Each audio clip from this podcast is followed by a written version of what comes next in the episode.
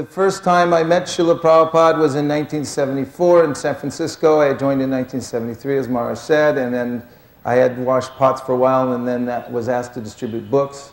And um, anyway, I was part of the book team in San Francisco. And at that time, around 1973, Prabhupada really started pushing book distribution in a big way. No longer kirtan on the street as much as we was emphasizing book distribution. Everyone should go out to distribute books because he was saying in Los Angeles, he was giving lectures, Tadvag visargo janataga viplavo yasmin pratishlokam abhadyavapyapi namanyanantasya yashon kitanya shinvanti gayanti granantya. That if someone comes in touch with this Bhagavat, it's not an ordinary thing. If they read one word or one line, or if they even touch the book, their life will be changed because it's so powerful. And he was instilling in young people who are just walking in the door the faith in this by seeing Srila Prabhupada's demeanor by, by hearing the sweetness of his voice, by being taken up in his energy, then armies of devotees were going out to distribute books around that time. And when Srila Prabhupada came to San Francisco, our temple president, oh, that's it. introduced the Sankirtan party, the book distribution party to Srila Prabhupada in his room in San Francisco. And Bhaktidas said, these are the book distributors. They're going out every day. They're sacrificing so much to go out and sell your books, and they're selling so many books. And we were listening, thinking, oh, this is nice. And then Srila Prabhupada said, you must also read the books.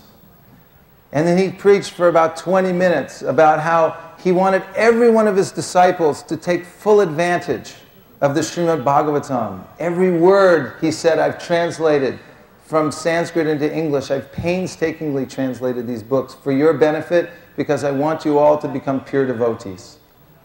And at that time, I could see that Srila Prabhupada's real interest was for us to come up, to actually become very serious, can be completely serious about Krishna consciousness and take full advantage of the process of Krishna consciousness. And from that, I've always been inspired that uh, Although Prabhupada's pushing book distribution, and um, this is very pleasing to him that we must take full advantage of everything he's given us to uh, come to the highest platform of Krishna consciousness by uh, taking the process seriously.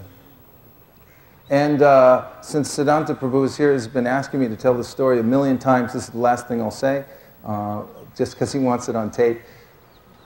Anyway, in 1975 at the opening of the uh, Krishna Balaram Mandir.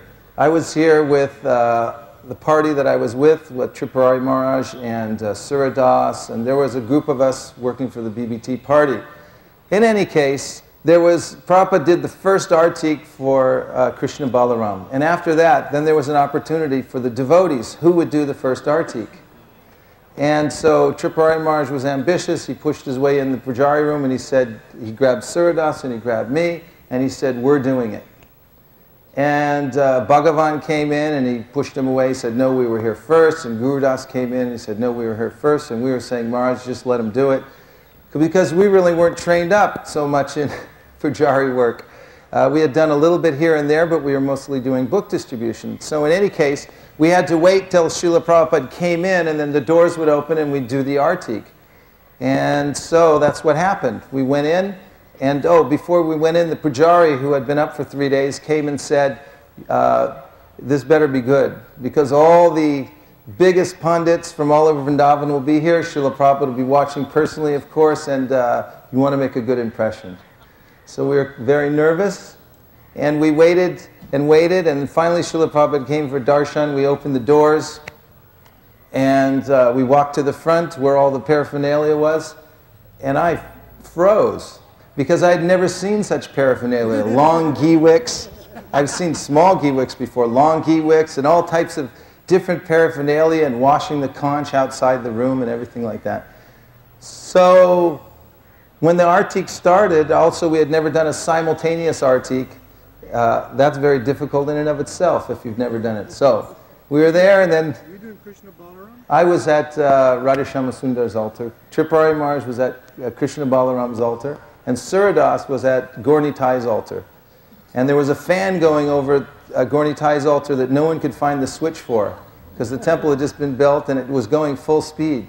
So he could barely do anything there with the chamara and it, lighting anything. And um, then Srila Prabhupada came in, he offered obeisance to Gaura Nitai, Krishna Balaram, and he came to Radha Sundar's altar and stood there. And then, of course, all the GBC men and all the sannyasis, they stood behind Srila Prabhupada. And I turned around to look while I was offering the incense and practically fainted because Prabhupada was standing right there. Anyway, it went from bad to, to worse as I continued to fumble through the process, and I was thinking the whole time that Srila Prabhupada may ask me to burn my Brahman's thread afterwards. I really thought that. And, uh, and um, I think when I turned around, I threw the water and it hit Tamal Krishna Maharaj square in the glasses, and he was, you know, I could see he was furious. So after the program, after the artik, we came into the Pujari room, and Tripurari said, now is the time to pray for forgiveness. And I went to the dark recesses of my room that I could find and uh, thought that I would stay there for a long time and pray for forgiveness. But the point is that uh, after the Artik, Prabhupada had gone back to his room. This is the story we got from Rameshwar, uh, who had gone back there, and Srila Prabhupada said, Who is this doing Artik?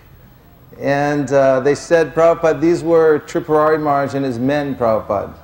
He said, uh, they don't uh, know much about puja, but uh, they distribute your books. And Prabhupada said, well, that is all right. That's what he told us when he came back. So anyway, after that time, I felt even more um, gratitude for Srila Prabhupada's mercy, and I also took it upon myself to learn how to do puja.